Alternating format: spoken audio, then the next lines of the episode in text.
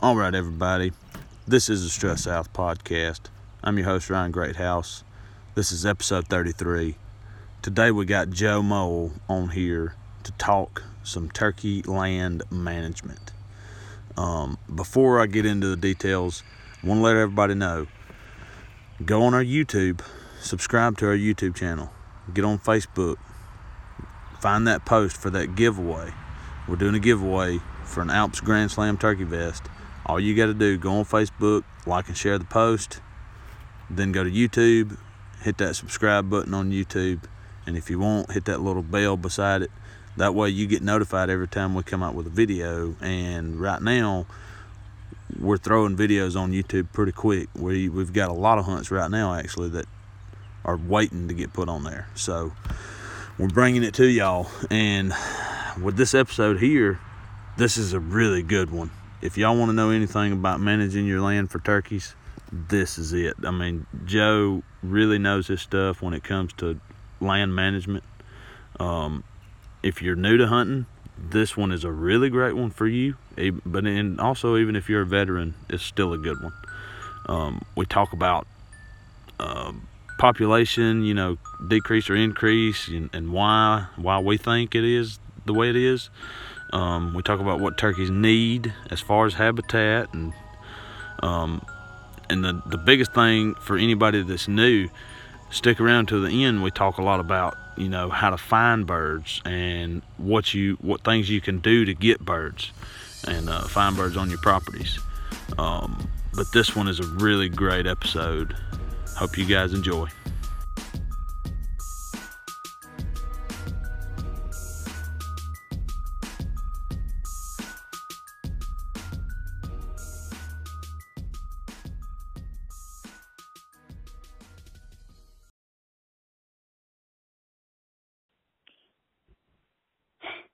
All right, everybody, we're back with another episode.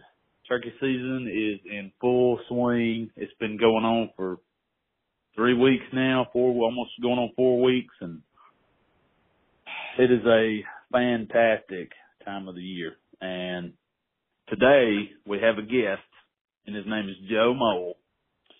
He is the owner of Lost Lake Custom Turkey Calls he is a U.S. Open champion. He's done work with the NWTF.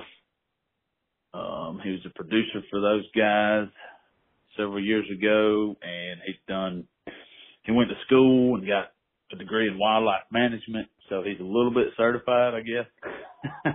and uh, we're going to talk to him today about a lot of stuff, talking about like turkey habitat and you know, and then uh, we're going to we're also going to talk about all kind of other stuff too, aside from just turkey habitat. But um, I got Joe here. What's up, Joe?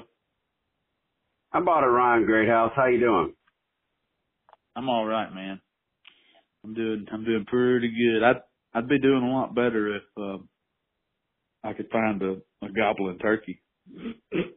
but I tell you what, the weather's uh it can't make up its mind whether it wants to be winter or summer. I don't know what the deal is. I guess it's spring in Georgia. Oh yeah, man, I know it's it's hot. It was hot today, and it was hot. Man, it was so hot. It was hot today and yesterday.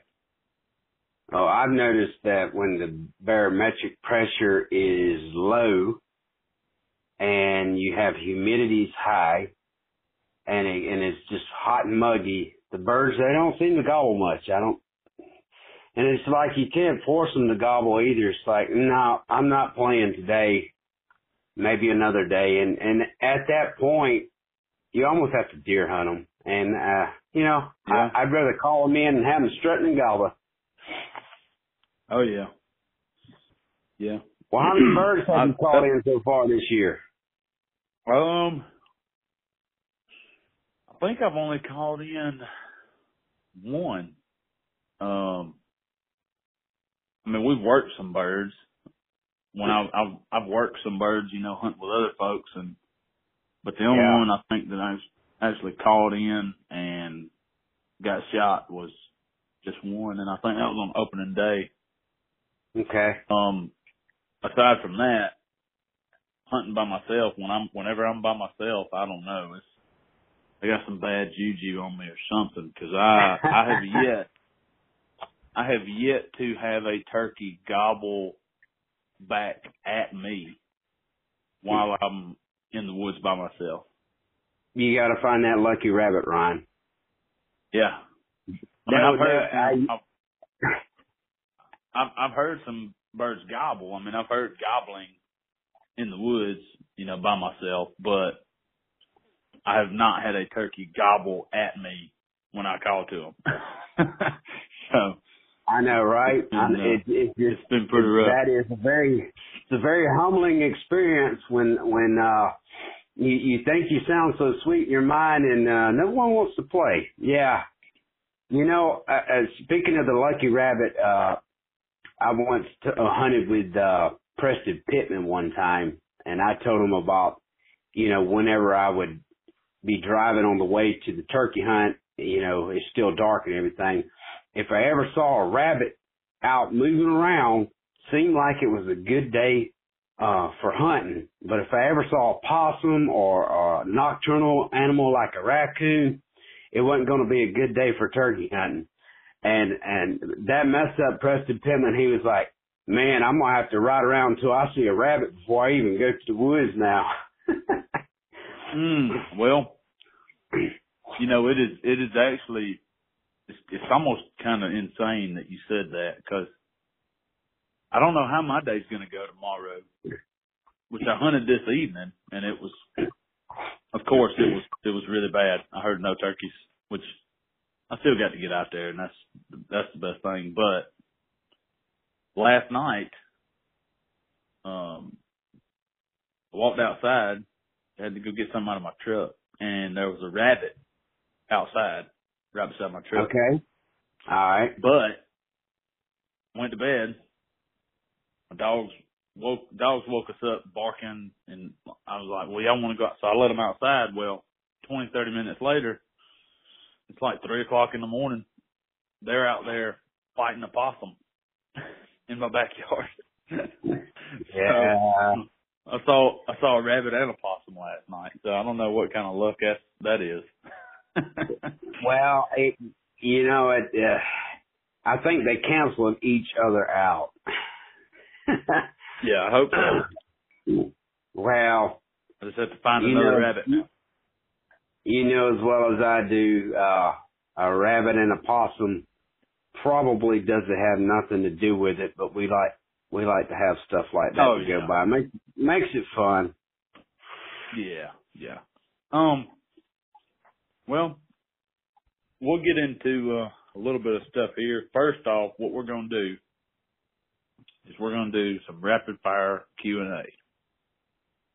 Sounds good. And uh, Fire away.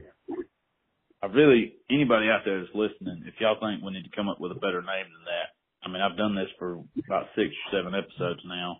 I guess we're just going to keep calling it rapid fire Q and A, but I like it. Um, but but yeah, what you'll do, Joe, just give me like a just give me like the shortest answer, you know, a one or two word answer. I mean, there'll be there might be a couple of them you might have to, you know, go in a little more detail, but just the shortest answer possible.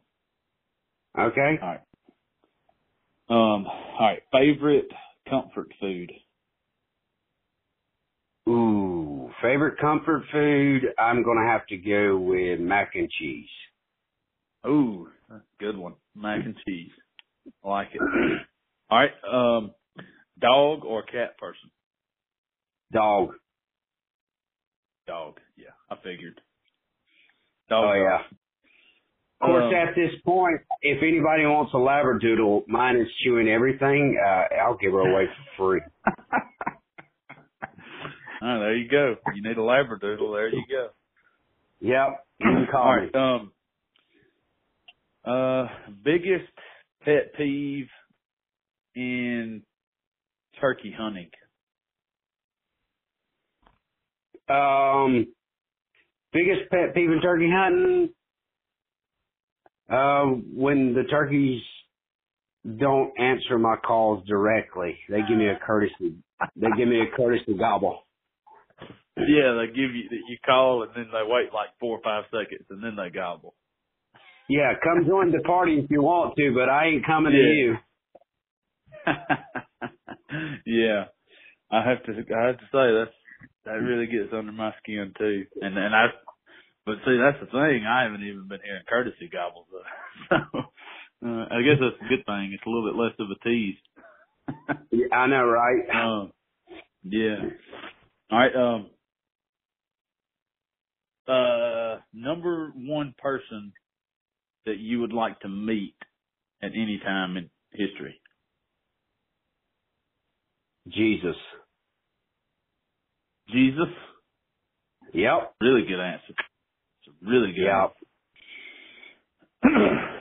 Go ahead. um, now, one more. Favorite cut on a mouth call. Ghost cut. Ghost cut. Yeah. I figured that's what it was going to be. Yeah. All right. Uh, yes, if anybody out there, if y'all don't know, uh, if y'all don't know Joe, uh, he's, I mean, he makes some really awesome mouth calls. He's, you know, he's got Lost Lake and I kind of knew that. I, I kind of knew that that was probably his favorite cut was a ghost cut. Um, but we're going, we're going to get into the actual podcast here and we're going to start talking some turkey. Um, now we'll we'll got we'll kind of go over. I got two things wrote down here, and we'll kind of hit those two things first, and then we'll get into the the the meat and potatoes of the podcast. All right. Um, I'll start it off with uh, what do you think is the number one thing that it takes to kill a turkey? Ryan, the number one thing to kill turkeys. You ready for it? You gotta have turkeys to kill turkeys. If you ain't got, if you ain't got them, you ain't gonna kill them. Yeah, absolutely. You know what, Ryan? And I, I I found some good news today. I Yeah? found two million. I found two million acres that me and you can hunt, and and we probably won't have much competition as far as other turkey hunters. The bad news is it's the Sahara Desert. oh yeah, we won't call too Yeah. many turkeys out there, will we? I tell you what, we, we might have the uh we might have the calling and the the all that done down pat, but the turkeys we probably won't have. You, we might get rich and find some oil. I don't know. I guarantee you we'll find that before we find turkey. That, that's that's for sure. That's for sure. You know what? Yes, and and, and, and to to get into uh, you got to have turkeys to to kill turkeys. it's all about uh, you know, of course, being in the right place, of course, right? You know, right. but- yeah. I mean, and it varies all all across the country as far as habitat. And I think the number one common thing that seems most turkeys like is early succession. Early succession, that's that's the new growth. And to promote early succession, you got to do a few things. You can either burn, prescribed burn. You could do uh, disking with a harrow or or a disc uh, breaking up the ground, or you can uh, you can mow, um, or, or you could spray with herbicide. I guess if you wanted to kill some like tree saplings that's growing up in a clear cut, you could spray with herbicide to promote that. That's expensive. I don't know why you'd do that, but yeah, the big the biggest thing is early succession, and of course you got to have trees for them to roost in. So what I have seen is if you have land and you're a landowner, um, if you're making a lot of money, you're not maximizing wildlife. Uh, If you're making true. a lot of money, you're not you're not maximizing wildlife because you're doing something. Well, either you're growing nothing but trees, or you're you're having nothing but cows, or you're you have an irrigation pivot and you're growing crops. You know, you're doing something that's going to make you money, and you know there's nothing wrong with that. Uh, also, uh, if you're if you're not making a lot of money, if you're doing absolutely nothing on your property, which is even worse, um, you're not going to have wildlife. You're not going to maximize maximize wildlife as well because you're just letting everything grow up thick, you know, and it takes Right. a long time. It takes a long time for nature to get to the point where it's good habitat again. So what we like to do is kind of help nature along. Um, I think Right. diversity, diversity is probably the biggest key in in uh, in in holding a lot of a lot of animals, not just turkeys, and not only diversity, but to break it up into smaller, you know, chunks. Mm-hmm. Don't think 50 acres of of some certain thing like maybe 50 acres of trees or 50 acres of a field. Think on the terms of one and two acres, maybe five acres max. You know, breaking it up into smaller chunks. the more you break it up, the more you create edge.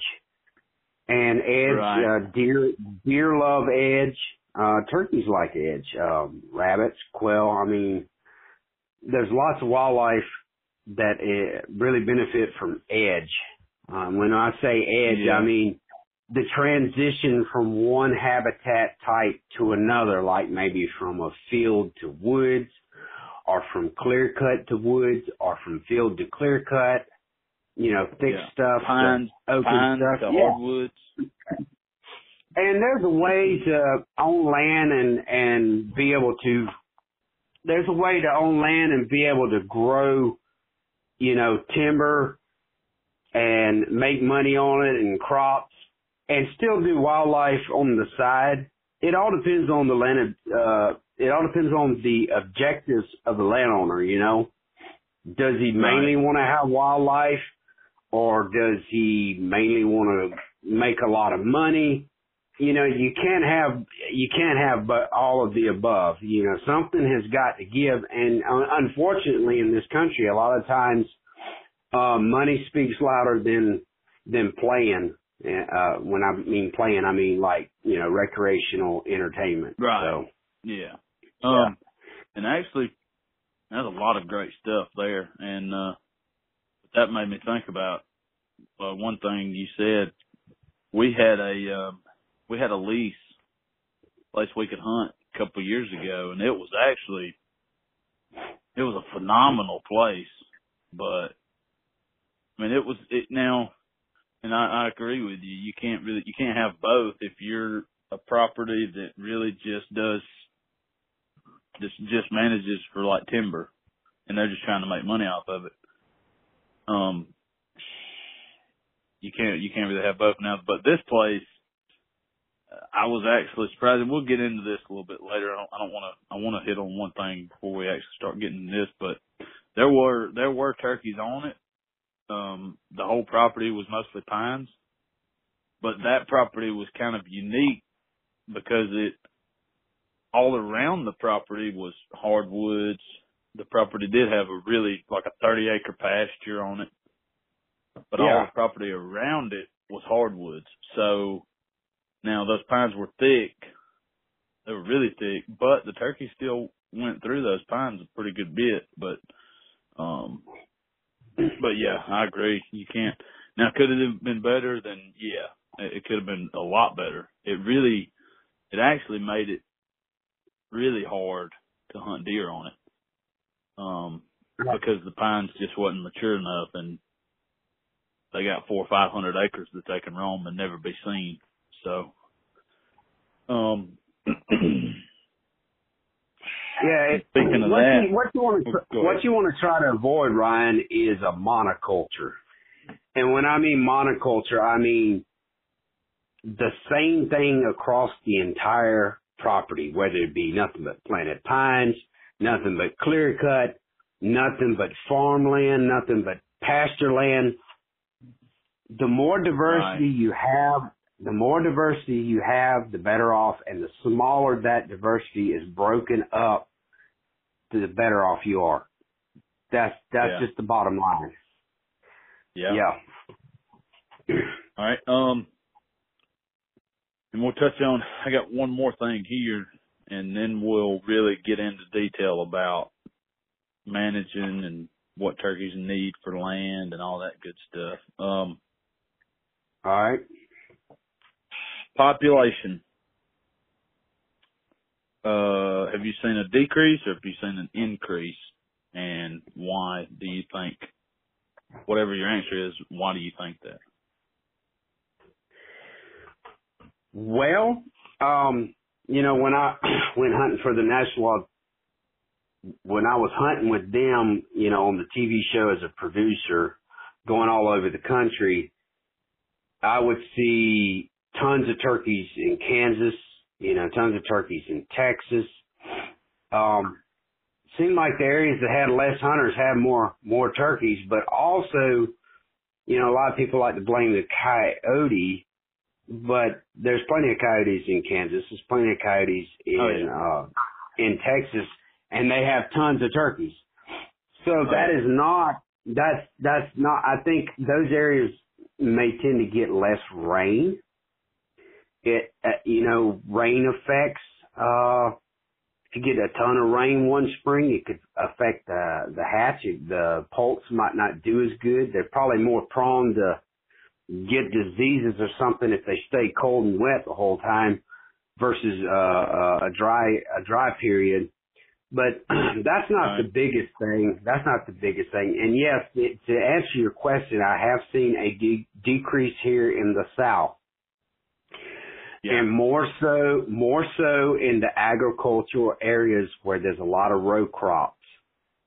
And seems Yeah. like when I go to go to the Piedmont areas and I go to the mountain areas, seems like there hasn't been a decrease there, and and not really an increase. It's just kind of held steady. But Yeah. I ha- I have to wonder, and I'm not saying this is the case, but when I was in ABAC, uh, Abraham Baldwin Agricultural College, studying wildlife management, our professor said um, that was a wildlife technician over at WMA, and the states were low on funds, and he wanted to fertilize his food plots, but instead of using, you know, spending a lot of money on pelletized fertilizer, he used chicken litter. Well, he spread chicken litter all out on the food plots, and all of a sudden the turkey population dramatically uh just fell off the the the graph pretty much. And they they finally figured out that chickens carry a disease called uh blackhead disease that also can be transferred to the turkey population. Now, interesting how all these farmers in the 1990s were using pelletized fertilizer and we had tons of turkeys. But now everybody is starting to transition into chicken litter because it's cheaper. And, uh, Right. you know, cheap, they're always going to go with the cheap. I mean, it, you're adding, see that you're adding organic matter with chicken litter, whereas you're not doing that with the inorganic pelletized fertilizer. So that's good. And there's nothing wrong with chicken litter as long as you let it sit there and ferment long enough to kill anything that might be in it. So I think if farmers were were aware of this, they might would let it sit and ferment uh for a few months before they spread it out. And uh maybe we could try to uh see you know, do that and see if there's a there's a difference in the turkey population. See if we see a jump. I don't know.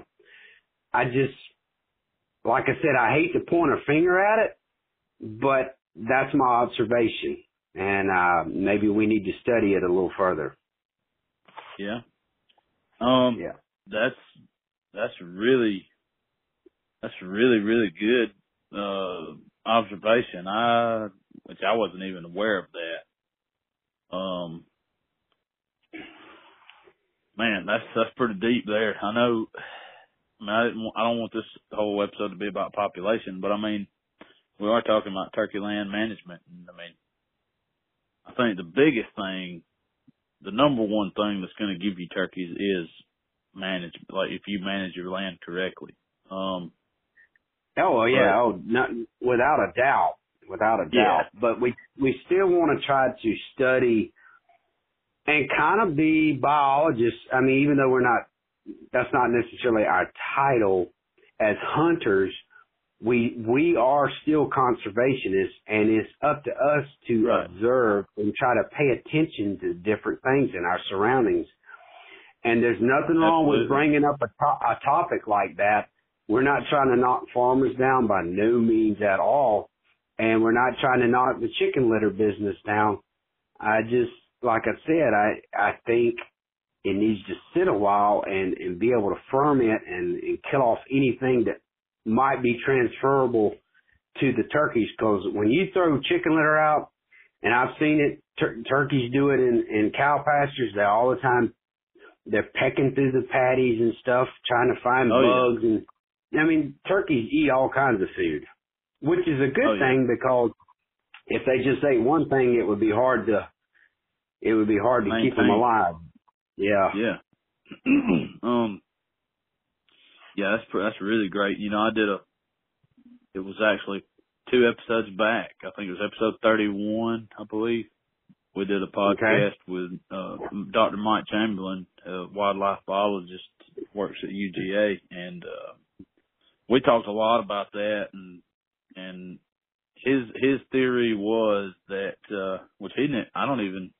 Maybe a good thing to talk to him about what you just said. I don't even know if they might be, he might even be aware of it. Um, but his theory was it was kind of a, um, it's almost like a, a melting pot, basically. Like it's, it's, it's not really, can't really pin it down on one thing.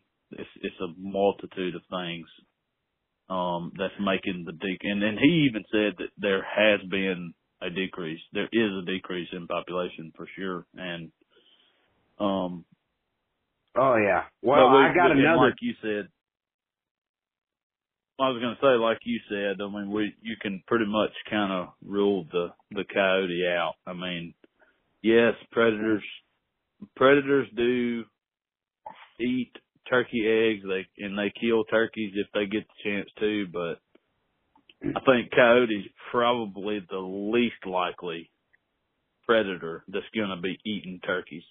Now, Yeah, I would put it. I would wheel. put a bobcat. I would put a bobcat as far as eating a full-grown turkey and, as the number one predator. Oh, well, yeah. actually, the number one but number one predator I'd put a human, a hunter. but uh Yeah. as far as other than us, yeah, bobcat is one of the best hunters, and also maybe some snakes get into the uh, the nests and eat Oh, some yeah. eggs. Oh, yeah. you know, but but uh, speaking of predators, yeah, we can't point at predators, but we don't want to give them a huge opportunity um, to Yeah. capitalize on eating turkeys, which I don't know about the new baiting law uh, in Georgia. I mean, I understand uh, both sides, and I don't want to bring it up and have a big controversy here, but you do have to admit that a corn feeder that goes off at certain times and the turkeys get used to it, the predators also get used to the turkeys coming to the feeders, and it's almost like creating a food plot for the predator oh, for yeah. him to sit there. So I think if you are going to have feeders, you need to put them in very open areas and not have any thick bushes or cover right next to the feeder that makes it easy for, you know, a predator to come out and, and ambush a turkey. Now, obviously in Georgia and many other states, we cannot bait turkeys, even though there are Yeah. people that still have corn in their feeders year round. However, uh, we have to consider uh, the turkeys year round because during deer season, while we're baiting for deer, there's nothing keeping the turkey coming to feed at at uh, at the feeders. So, uh, like I said, Right. if you're going to have feeders, you need to feed in areas where uh, predators are less likely to be able to ambush a turkey. You know, we don't want to make an easy meal for them. Yeah, yeah, that's definitely true. And uh, and that's the thing with coyotes. Coyotes are really not gonna. Most of the time, I don't even think that they would attempt to try to get a turkey if it wasn't unless they knew it was a sure thing. You know what I mean? Um, I think coyotes, Yeah, I mean, especially coyotes, are more of a opportunist than anything. oh yeah, oh yeah, definitely. And uh, you know, I think a coyote's fairly smart for an animal, and they have learned that turkeys have very good vision and and their hunting abilities are uh it, it kind of feels like me trying to turkey hunt sometimes, you know. Yeah. Oh yeah. Yeah, we get very humble, you know. Hey, I don't. I I will. I'll tell you this. I I think, in a way, we may be we may be a little better than a coyote at hunting turkeys because uh, I'm I'm telling you, I've told this story before, but and I'll tell it again just so you can hear it. But I'll make it real brief. We were hunting this place. Me and Chase Baker were hunting. It's been years and years ago. Um, and I've seen, I've even seen this happen on on TV. Uh, I can't even remember what show it was, but it was a hunt, and uh, basically the same thing happened. But we uh had this hen come up on us. She came up in our setup, and she was all calm and chill, and she was cool, and we weren't moving. We were just sitting still watching her, and all of a sudden she flies up in the tree, and we're like, "What? What's going on? What is she doing?" And five minutes, maybe maybe even ten minutes went by. She's still in the tree, and then a coyote comes running through, and coyote disappears. And you can see, like the whole time that coyote's coming in, you can see her up in the tree. She's looking down there at him, and he's all on the ground, you know, looking for a turkey or looking for whatever. And um, coyote disappears couple minutes go by, turkey flies back out of the tree, lands on ground, and goes about her day. Um, That's right. they know. they know. Well, the thing about it is, she saw the coyote coming. You know. yeah, either yeah, I either mean- saw him or heard him. or maybe all of the above, right? We we Right. we right. know she, we know she didn't smell him because if a turkey if a turkey could smell like a deer, we'd be all in trouble. I'm telling you. Oh yeah, yeah. I tell you what, if if a turkey could smell like a deer, you wouldn't have to worry about turkey population going down. I know, right? That Yeah. that would that yeah for real. So but you wouldn't be able to hunt them.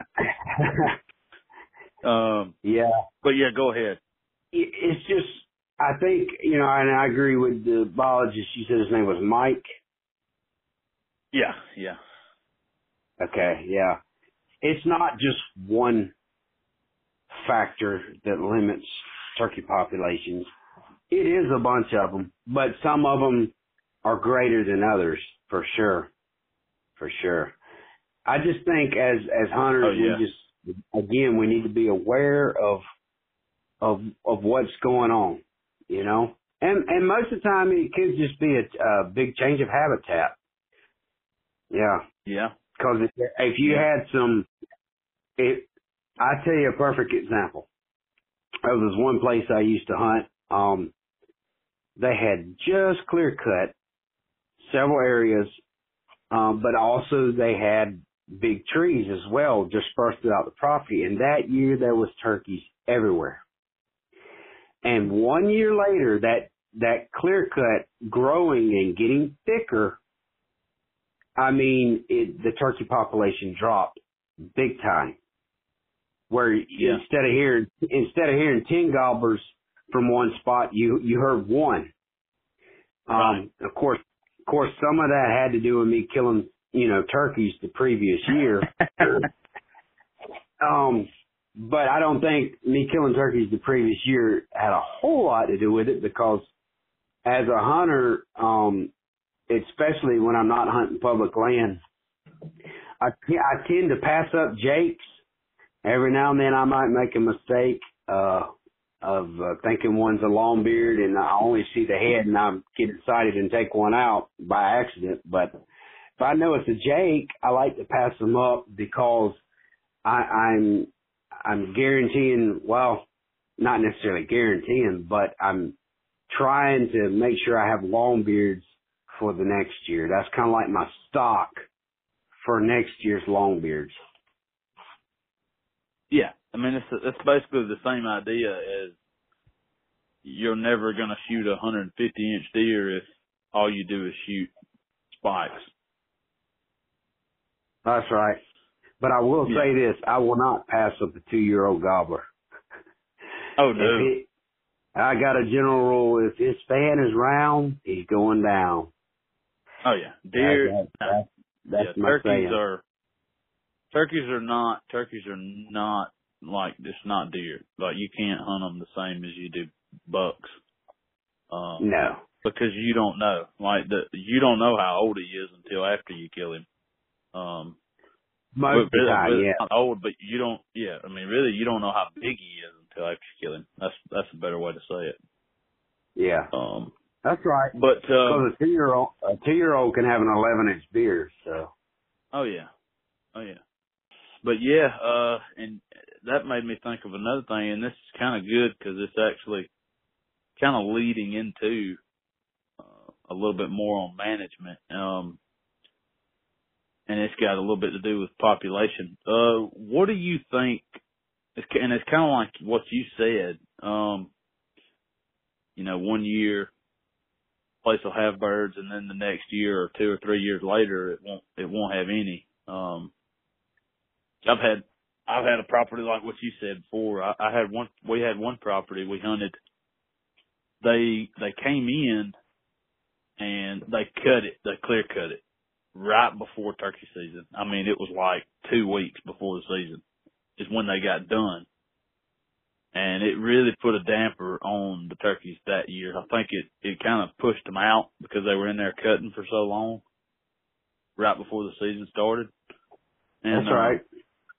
uh, I, now I will say, I think, let's, yeah, my brother that year, I mean, they, they just got done cutting and it was two weeks or whatever and then the season started my brother killed one on opening weekend and then that was it. We hunted the whole season, not even didn't see a single turkey, no turkey sign, nothing.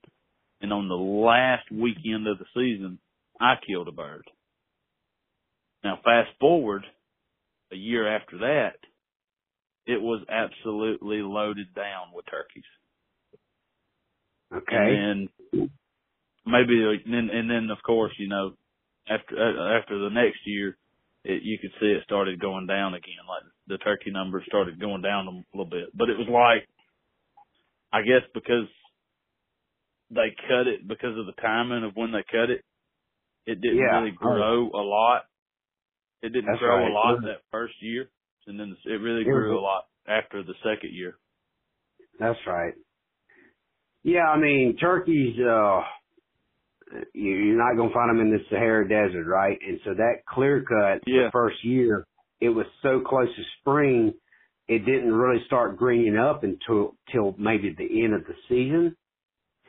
See, see, you want to Well, try, Go Actually, ahead. I'm sorry, I was wrong. I was wrong. They they didn't clear cut it. They actually just thinned it. But it wasn't like a. I mean, they they thinned it a lot, but they didn't. Really, the only thing they left were the big trees, and that was it. They cut pretty much every every small tree. They they cut them off. Well, I mean, and and and really and truly, that's good. It's just bad timing. If they'd have did that in Right. November or January at the latest, it would have greened up and had enough time for the turkeys to move back in, and you'd have had tons of turkeys. It was so close to turkey season, it was too late. And that brings up a good Yeah, point. think that's what it When you when you when you do management on your property, like prescribed burning or or strip disking, or or planting food plots, you want to make sure that the timing is right so that by the time turkey season comes in, everything has started to green back up, whether it be burning, disking, planting food plots, whatever. Um, or even thinning timber. so, and, and that's not always in your control, especially with thinning timber. Um, cause the logger's gonna log when he, when he's, when he's ready to move on to your track. But Yeah. and, and the key to having turkeys, like I said, you want to avoid a monoculture, meaning one habitat. So you want to have diversity, and one way of having the diversity, like I said, break it up and do these practices every year, but don't do it all over the entire property. Uh, maybe think of it in, as maybe in thirds, where you burn a third of the property but you don't burn like one big chunk that's a third. You're you're taking thirty percent or thirty three percent and you're breaking it up into smaller little pieces that you burn all throughout the property and it looks like a checkerboard when you're done. And then the next next year you the next year you move on to the next blocks that you didn't burn, uh a third again, and then the next year you move on to the next third and that way every chunk is getting burned once every three years. You always got thick stuff, you always got early succession and in between. And um uh, another thing if you're if you're trying to uh like get more day uh early succession throughout your property, one way of doing that is called daylighting your roads. The roads that go through the timber if you could talk to the loggers and say, look, I want you to cut 10 yards on either, either side of the main roads, not maybe your small roads, but the main roads that kind of go throughout the property and put fire breaks along the edge of the woods. And that way you can burn on either side of the road on a regular basis or, and then maybe when the stumps rot, you can eventually plant some clover along those roads. It's kind of like uh like having a, a right of way, a power line right of way throughout your property. And we know that turkeys love strutting in power line right of ways when it's not thick, you know. So Yeah. I think if you do that, I mean, because think about it. I mean, a road goes from one end of the property to the other most of the time, and then you got little side roads. Just think how big of a percentage of that property would be in early succession if you would daylight, like I said, 10 yards on either side of the road. Yeah. Yeah, that's that's pretty uh that's pretty awesome stuff there. Um now I remember we talked and I think this would just be something cool to talk about since you were talking about, you know, that burning. Um I think you told me it was I'm sure it was you. We were talking about um if you had like a field or food plot or say you got a big pasture, um what's the best way to make that pasture appealing to turkeys? Would you would you want it to be kind of would you want to leave it alone and let it grow or would you want to leave it clean, cut all the way as low as you can get it or would you want it to be like a mix or you know what would you do? Well, I mean, if if I was a millionaire and I wasn't worried about growing cows to make money, um, and, wildlife was my number one objective, I would break it up. I would I would do strip disking uh in in the uh in the pasture and uh divide it up into several different small little chunks and I would uh so wherever you disc, you're going to have early succession. Also, I would burn, like I said, one one third of those. So I would just kind of bounce around like a, a checkerboard, and I would burn one third of those, and and, I would put it on a three year rotation. That way, you got some thick cover out there.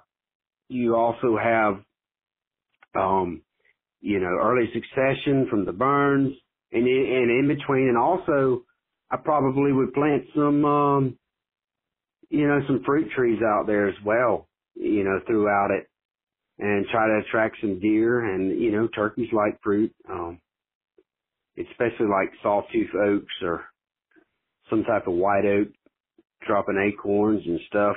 Um, cause Yeah. my goal wouldn't, my goal wouldn't be just to have turkeys during the spring. I'd Right. want to keep, keep them around year round and also to try to have deer out there. Cause think about it. I mean, a big buck, he's not going to step out in a wide open hundred acre cow pasture.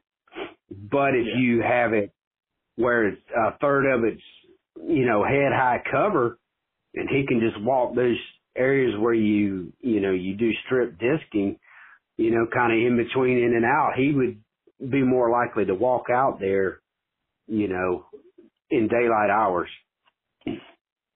Yeah, yeah. I, I will say, turkeys do love a cow pasture, They do. but most of the time, a deer is not necessarily going to like a cow pasture. That's right. But I Well, mean, you and might also- catch one out also- in a cow pasture. But also, think about this too. Uh, If if you have a big old cow pasture and you don't have any trees out there, see that's another thing. I would try to plant trees not only for to drop acorns or something, but maybe to have some shade because a gobbler's when it gets really really hot, he wants to head down towards the swamp bottoms where it's a little cooler, so he's not sitting there panting. Yeah. But but if you have some shade trees out there, he might be more likely to stay out there. And also when you have cover kind of dispersed throughout, you if you know he's out there gobbling, you can utilize that head high cover to get in position and set up. You know, you don't have to have a tree to kill a turkey.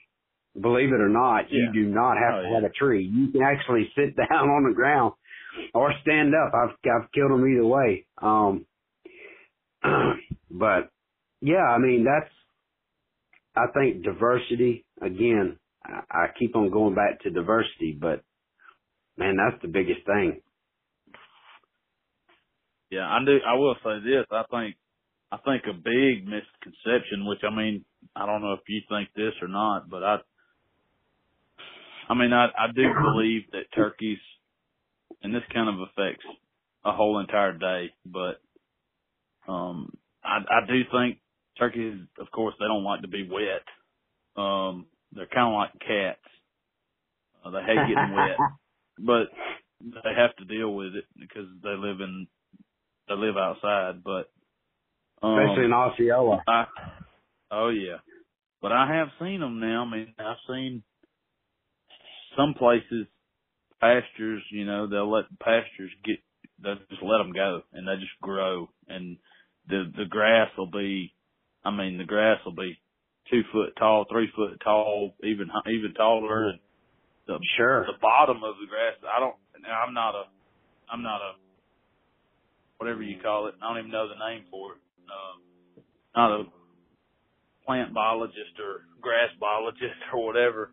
I don't. There's a word for it for the very bottom of the grass, like where the grass is like really really thick and it's like hard to walk through. Um, I've even seen turkeys walk through pastures like that. You know where it's it's just real thick, clumpy grass. And like if we're walking through it, like your boots get caught in the grass and you can't even hardly walk. But I've seen turkeys walk through pastures like that, like it wasn't nothing, and stay out in it all day. Um, Yeah. but I do think that they, I do think they would prefer it not be that way, but I think they like it some too, where if you got some parts of your pasture that are kind of growed up, Yeah. they go in there and hide.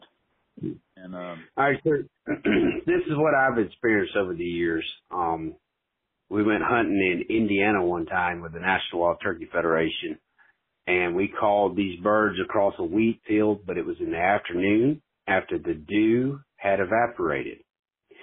If you are hunting Right. a wheat field in the, in the morning time or high cover in the morning time and it's sopping wet, they don't like it. They don't like walking through it. I'm not saying that they won't ever do it, but chances are you'd be better off trying to call them to a, a different area, not you know, I have seen where they skirt around the edge of the field where it, it got mowed or maybe there's a road or something.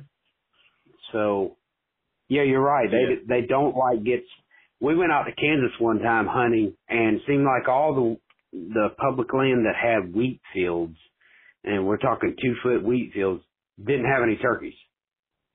That would be these wheat fields on these river bottoms or creek bottoms, and the creek bottoms were perfect roosting habitat. But the wheat had gotten so high, and they probably had turkeys there at the beginning of the season before it got too high. But it got so high that the hens didn't feel comfortable because, you know, it's it's higher than their head.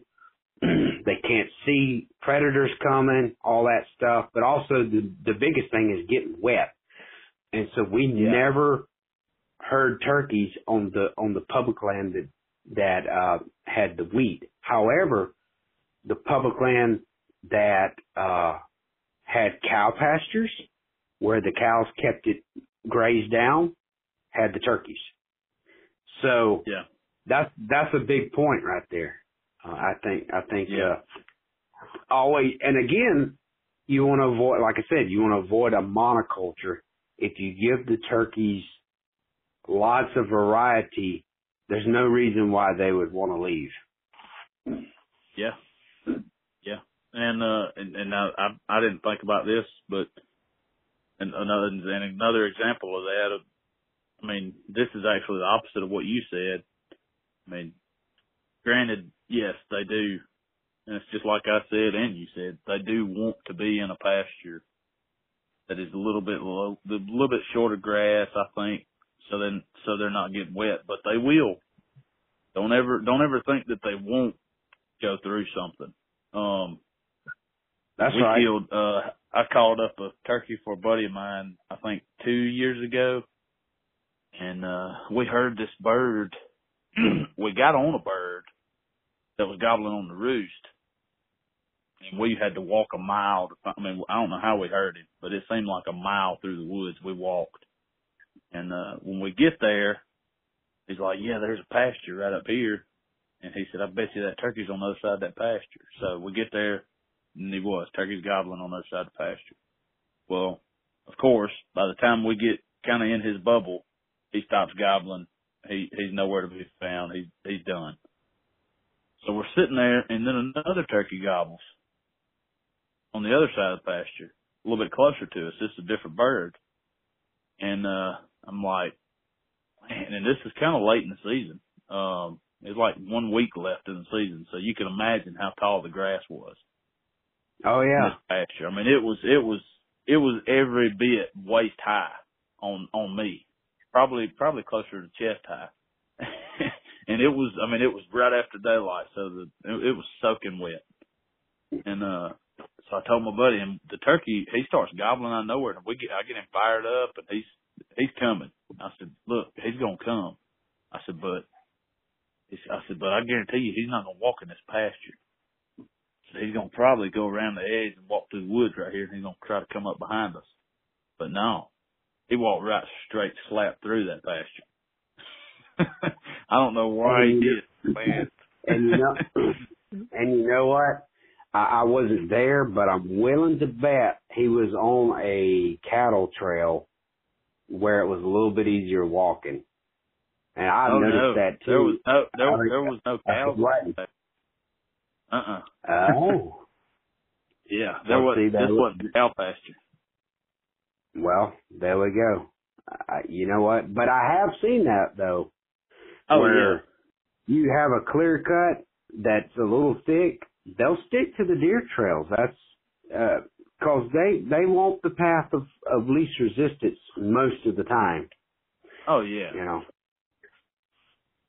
Yeah, I think I mean I think you always want to look for the best, you know, pretty looking open spots that you would think a turkey would be in, but you just I kind of got burned on that. Um I got burnt on that last year. I mean, I've always been the I mean, I still am. I'm a firm believer in oh, turkey ain't gonna cross that swamp or he ain't gonna cross this thicket of woods right here. It's too thick. It's too nasty. He ain't gonna walk through that. And nine times out of ten, that is going to be true.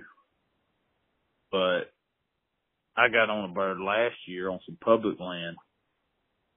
I heard this bird gobble. He was way off, so I ran around. I had to run a basically a half circle.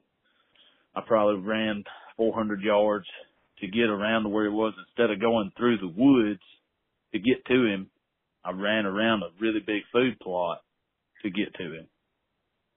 And uh Okay. he was on the other he was on the other side of a huge patch. I mean a big huge patch of really thick um it was was nothing but pines. And they clear cut they thinned it probably 5 years ago, 4 years Okay. ago. So so now it's and they never they've never burned it off. So it's Yeah, really thick. thick now. Yeah, it's super thick now. Like it's it's literally almost so thick you would think a deer wouldn't even want to walk through it. And uh I I know I run wouldn't around want on- to walk through it. I hey I didn't. It it was horrible. and uh and I was and what made it even worse was it was really hot that day and I was like, Man, I'm just gonna wear my Crocs. Cause all I'm gonna do is go out here and sit on this. All I'm gonna do is go in here and I'm gonna sit on this road and I'm just gonna deer hunt for a little while. I don't think no turkey's Yeah. gonna come and it's yeah, you know. But no, I should have worn my boots. But I went around on this bird and I got him to gobbling and he kind of stayed with me there for a second and then all of a sudden he started drifting and he started going through all that thick stuff that I didn't want to walk through. And I was like, man, there ain't no way this bird is walking the way he's walking.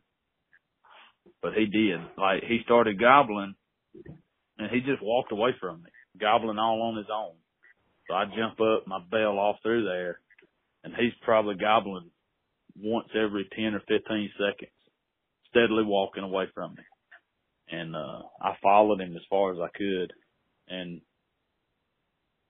I couldn't believe that he walked through what he walked through, but it was, it was thick. Like you couldn't see no more than five feet. Max, max 10 foot in front of you. It was that thick. And he walked through all of it. Well, I guess I It guess was- one thing we one thing we need to keep in mind too is they are smaller than us and shorter than us, and uh they can go through holes uh Oh, yeah. smaller than what, It what was- we could go through.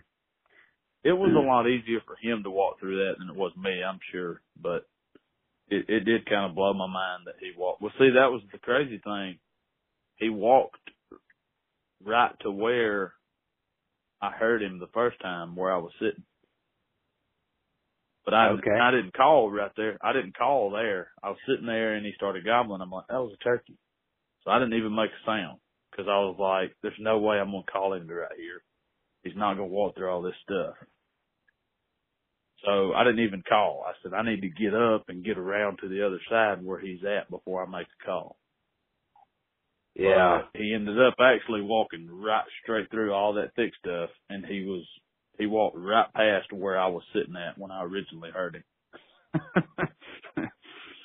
it was, you know, uh, sometimes it hurt my feelings a little bit.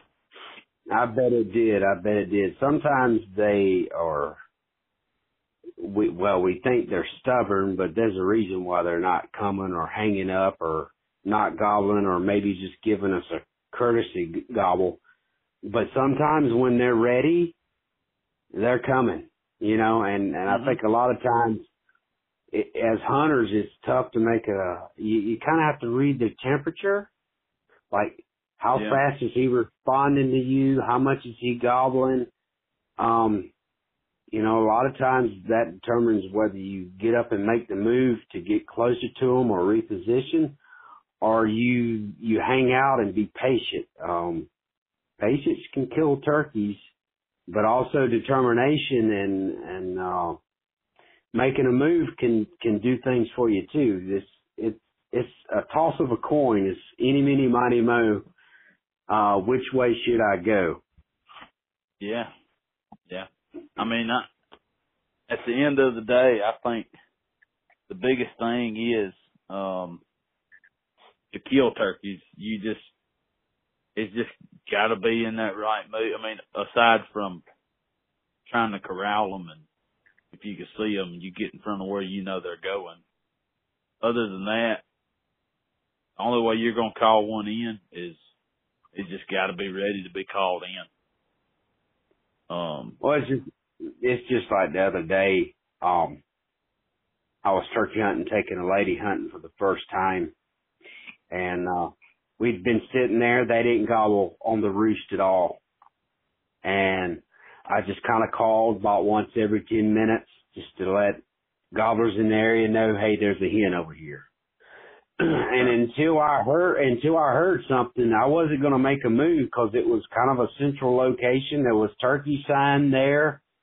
I'm not moving, you know, because if we move, we're gonna we're gonna bust birds and spook them off. So what happened? We we heard a bird off in the distance, and I said, "There's no way he's coming to us that far away."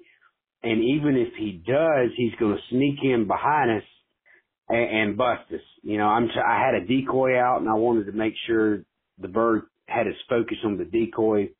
She being a first time hunter, I wanted to make sure that she had she had every opportunity to shoot a bird.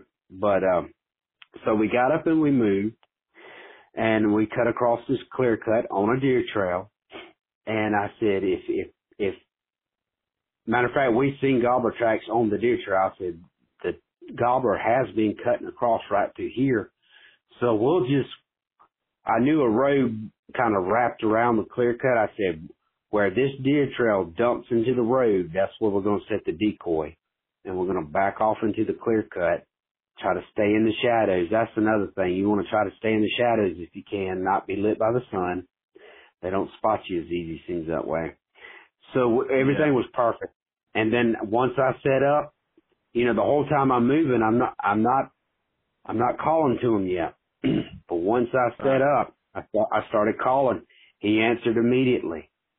Um, he, he never gobbled on his own. He would just gobble to me. And then I'd call again. I'm reading his temperature. He answers. He's getting closer. I'm like, okay, he's on the move. He's interested. I call again. He's even closer. I call again one more time. He shuts up. Doesn't say a word. And a lot of times when, when they when they shut up like that, they're really moving fast coming in. And I'm like, he's probably coming. Get your gun up. And sure enough, I mean, like a minute later, I hear a, a spitting drum. I'm like, ooh, he's close. Um, and sure enough, I look up. He's coming down the road in full strut, comes straight to the decoy. Now, um, I should have taken her target practicing, but I, I did not have time to, uh, before. And she thought that she had to be like dead on the bird, that there wasn't like a, a pattern where it spread out. She thought it shot more like a rifle. And I said, shoot. And she wasn't shooting. And I'm like, what's going on here? Uh, and she turns and looks at me. She says, I'm shaking. And I looked at the end of that barrel and it was doing figure eights. I said, that's okay. if it, I said, if, that's okay. If it's close, I want you to pull the trigger. Well, the bird, you know, he's finally, after, you know, sitting there for a few minutes next to the decoy, he starts to lose interest and then he spots us sitting over there in the bushes and he goes to leave. I said, now, shoot him now. And about the time she pulled the trigger, the gobbler's head went right behind this small pine tree, and she just knocked a few feathers out of him, and he he took off. But but we'll we'll probably see him again another day. Uh, he it wasn't a lethal hit or anything like that. But the more moral of the story is when they're ready, um, they're they're you know, ready. play, play, they're ready. That's right. Play it smart, but when they're ready, they're ready. And and we all love those birds that I call them kamikaze uh, gobblers. They just come in and want to commit suicide. But yeah, we the the thing, like I said, you asked me a question earlier. The pet peeve is when I call to a gobbler, and and and he it does he just kind of gives me a courtesy gobble. It's like, you know, he gobbles when he wants to gobble. He's not gobbling because I'm calling to him. He's saying, "Hey, Right. I'm over here. I'm over here. Do you want to come join me? You're more than welcome, but I'm not coming to you." And uh, boy, it's like how do you kill a gobbler like that? And you know, at that point, you almost have to reposition and uh kind of guess which direction he's going in and and just sit there and wait on him. Don't say a word. Maybe if you do say a word if you were calling aggressive earlier maybe when you reposition maybe you want to change calls sound like a different hen maybe you want to call softer do a little some uh, you know some soft clucks soft yelps some scratching in the leash and uh it's kind of like fishing, you know. Sometimes they hit top water, and we love it when they bust top water. But sometimes you have to sit there and fish a plastic worm really slow, and that's kind of Yeah. like uh, finesse, finessing. Yeah, that's the word I'm looking Yeah. for. Sometimes you have to finesse a gobbler, and uh, Yeah. and and sometimes finessing doesn't work. You know, sometimes you just have to deer hunt them, and at, at that point, uh, you know, I will shoot a gobbler if I'm sitting there and I hadn't called and he walks up, especially if I have a history with him and he's, you know, give me a hard time all season long. I will shoot him, but I would much rather prefer them come in strutting, at least do some strutting and spitting drum, you know. Yeah, yeah, yeah. That's a lot of great information there. Um, we'll go over a couple more topics, and we'll try to start rounding this podcast up here. Um, That sounds there's good. one more. There's one more big thing I want to hit on um, after this, but just kind of. I mean, we've kind of talked about habitat and um, all that stuff, and a lot of that talks about you know basically what turkeys need, but pretty much like in a in a nutshell, um, what are the what are some of the top things that turkeys really need to, I guess, thrive? Okay. Um, you need a roosting area. I've I've seen out west where you didn't have big areas of woods, but there were still small pockets of trees, and they had ton tons of turkeys, and all the turkeys you'd have a hundred turkeys in, in one little small little gully or something that was loaded with trees. Um, so you need roosting trees. You need variety of foods, um, plants, early succession, young plants, tender plants. That's going to attract grasshoppers. You know, they eat grasshoppers, they eat plants, they eat seeds, they eat, uh, insect, well, insects, they eat, uh, like frogs, uh, salamanders, worms, you name it, they eat a variety of things. So definitely food. And like I said, we want to try to promote that early succession, whether it be burning, strip disking, or mowing, um, to promote the early succession. I think the strip disking and the burning is better than the mowing. But still, I mean, if the, if if that's all you got is a bush hog or brush hog, a tractor and a mower, then then you got to do that. Um, they do uh, like water. They they do like a, a creek or a little stream or e- even a spring. They do like that, but it's not necessary. I think out west, where you have an area that is more dry, if you had like a, a, a watering pond, like maybe a pond where that uh maybe a ranch would have for cows to come and water in, you know, drink water. I know out when we hunted in Texas, they had these big round watering troughs, and the turkeys would literally hop up on the edge of them and and you know drink out of them. So water. If I if I wanted if I wanted turkeys out west, water would be water and trees would probably be uh my biggest thing that I would try to go for. But in the southeast, we have plenty of trees. We have plenty of water for the most part. So food, early succession would be my biggest goal in the southeast. Yeah, I agree with that. I mean, they pretty much have um unlimited choices to roost down here, so um that's always something I try to figure out and and it seems like you can the only way you go and figure it out is if you go in there and listen several different times and you hear them gobble and you you just over time you figure out where they like to roost at the most. Um, because I don't know. I mean, I don't I don't know if there's a I don't know if they have some kind of process they go through to pick a tree that they want to roost in. Uh, you know that varies, Ryan. That varies. Oh yeah. It, yeah, it does. Because I, I always imagine, like, if I'm in the woods and I see a big old huge oak tree, and it's, I mean, it looks like a beautiful roosting tree. I mean, the limbs, it's got huge, gigantic limbs on it. And it's a beautiful looking bottom or something. And I'm like, man, these turkeys, turkeys have got to roost here, but they never do.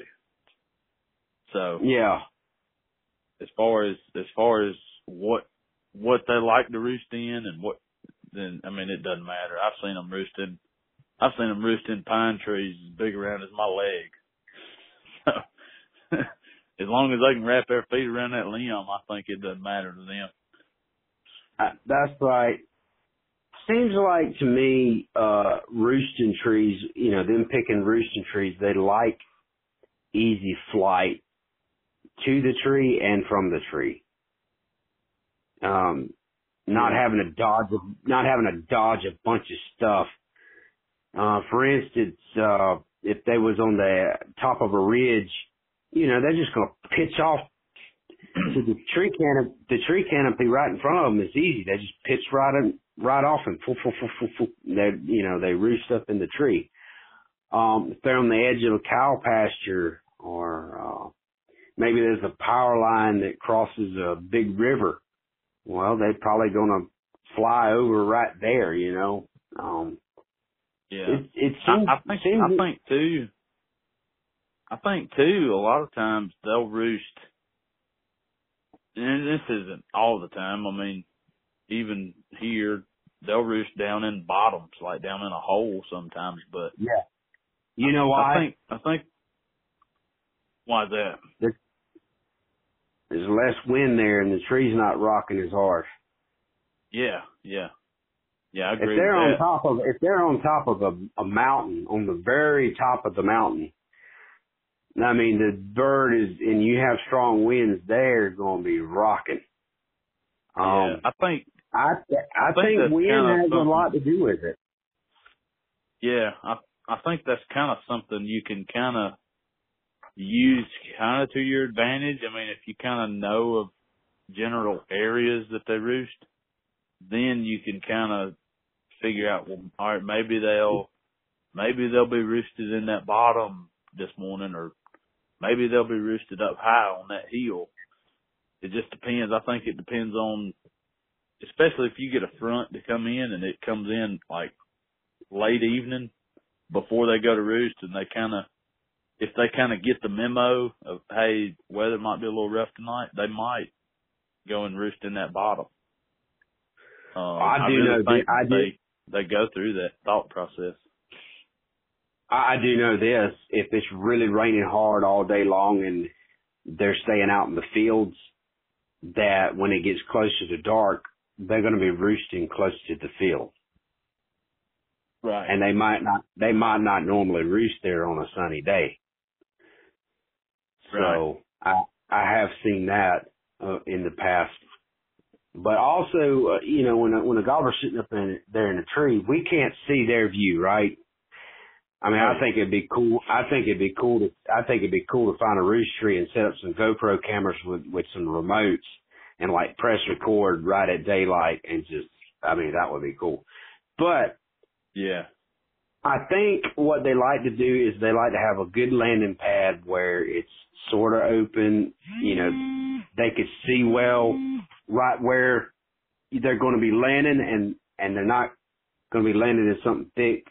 You know, they they want to make sure that there's no predators around before they pitch out of that tree and land. Yeah. Yeah. Um well, we're kind of we're kind of going coming up on time here. We're probably running a little over. Um but I wanted I wanted to do that. I mean, we and we've kind of been talking about this, and we've definitely been talking about the roost. I mean, best way to find turkeys, in my opinion, is find find out where they roost at first, and the only way you can do that is go out and listen. Try to get try to hear some gobbling, and That's right. um, but what that's what I was going to say too. You know, sometimes they may roost high, um, especially if you got a flock. I know sometimes wherever that big bird, like wherever the hens are, that that dominant bird's going to be roosted pretty close to them, and then he may have some satellite birds. They might be roosted a little bit off. They're probably not going to be roosted right with the hens. Um, but we'll talk about this real quick and then we'll kind of round it out and wrap this thing up. But what Okay. um how for for anybody that's new to turkey hunting, um how would you go about finding birds? I, I think even though I was self-taught for the for the most part as as a new hunter when I was when I first started, um, I did learn a lot from hunting also with other experienced hunters. I think the best thing a new hunter can do is ask a very seasoned, experienced, successful hunter to take them turkey hunting.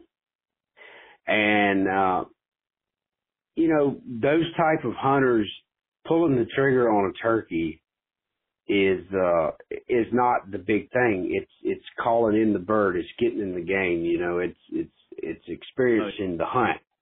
So they would be more than likely, especially if that new hunter can provide the land. Like if they was a member of a hunting club and uh, the hunting club allowed guests, maybe they could say, "Hey, I got I I got a bunch of turkeys. I see them all the time on the on our hunt club. Would you come call up a turkey for me?" And I think Yeah. that that seasoned hunter would be more than happy to call up a turkey for him, and and Oh, to yeah. learn as much learn as much as you can from that hunter, and just ask questions. Pick his brain. He he's if he's willing to to call you up a bird, he's willing to teach you. So Yep. I think that that would be the biggest thing I would do as a beginner hunter. But if you had to learn on your own on on on how to locate turkeys, go to areas where you can find tracks and see tracks easy. Tracks do not lie. If you see a turkey track there, there's been a turkey there. Um, obviously, right? Um, yeah. if you see the big tracks and you can lay your your index finger uh on the middle fi- middle toe and if his toe is as long as it or or longer you know it's a gobbler. It could be a jake but it's not a hen. And especially if you see the little strut marks on either side of the tracks. He was he was coming down that road strutting or or the edge of the field or clear cut, whatever it is, at some point in time, especially right after a rain. If the rain has washed some of the tracks out or you can see raindrops in the tracks, if you see fresh tracks and it rained the night before, you better follow them tracks and call. Oh yeah, they're not far. Yeah, they're not going to be No, far. no, no, no. Follow them and be careful not to get busted. Um, but yeah, I mean, uh, tracks would be one one way to locate them. Another way would be, um, you know, they're going to do different things in the fall versus spring, so don't even consider the fall. You throw that out window. But Yeah. um, to go out and listen uh, before season, and you know maybe before work, before the time changes.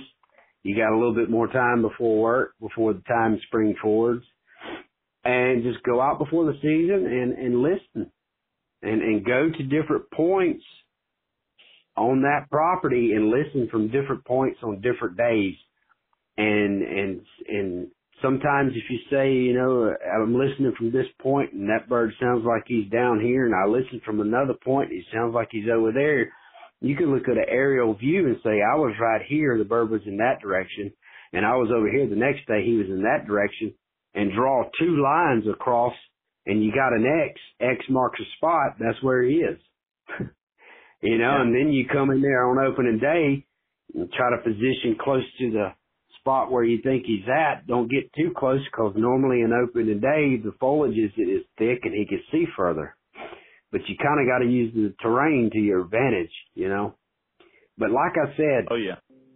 I mean, hunting with an experienced hunter, one this season, one that's been doing it for years, uh, man, that's that's worth its weight in gold when it comes to being uh, learning quick and and starting to be successful. Yeah. I agree. I agree. Well, I think we can wrap this up, Joe. Um, man, this has been a great episode here. I, I, I really enjoyed talking with you. Um, I'm really glad we got you on here. I'm glad you joined us. Cool. Well, I'll be glad to do some more in the future. You just let me know. Oh, oh yeah, I will. Um, so throw out your, uh, let everybody know where they can find all your, uh, stuff at with Lost Lake and all that. Sure, you can go to Lost Lake turkeycalls.com. You can go to Lost Lake Custom Turkeycalls.com or you can go to Lost Lake Custom Calls. Just if you type if you type in Lost Lake and Turkey Calls, you'll find me. Um, right now, I'm only making mouth calls. In the future, I do have plans of getting into pot calls and maybe even box calls. Um, but I've been making mouth calls for close to 20 years now. I used to compete uh, on the competition level, and I quickly learned that if I'm going to even come close to placing in these contests, I better start making my own calls and finding what works best for me. And basically, the calls that I have on my website are calls that uh, kind of combinations that have worked best for me over the years, and I just make them available. I make them the same way for the customers I would for myself. And I realize everybody calls a little different. Um, but overall, people seem to be happy and I'm getting plenty of uh, pictures from happy customers with dead turkeys on the ground. Heck yeah, can't complain about that. And I will say too, um, probably the coolest thing about Joe's um call making stuff and his website, he has a option on there where you can build your own call. And I mean, if you if you know anything about tensions and reeds, how many reeds you want and what cuts you want, you can go on there and it it takes you through step by step. You know, how do you want your call built? And you can go on there and you can you can basically build it yourself. And then Joe goes through goes in there and puts it together the way that you asked for it. So I think that's really really cool. And I don't know of anybody else that's that does that does that. Yeah, I like to make my customers happy. Uh, I, I, I want to try to find something and work with a customer until we find a combination that works best for them. And it may take a few tries, um, you know, and give them tips and, you know, try to find that combination, whether it be a little lighter tension, a little more tension. I could, yeah, I mean, I'd be glad to help anybody out. Well, there you go. You wanna you wanna get a deadly mouth call and use it to kill some turkeys. That's your man right there. well, Joe, I sure appreciate it, man, and we'll uh, we will definitely have to do it again. Yeah, we need to go turkey hunting this spring. You need to come come up this way. Yeah, I do. Yeah, I do.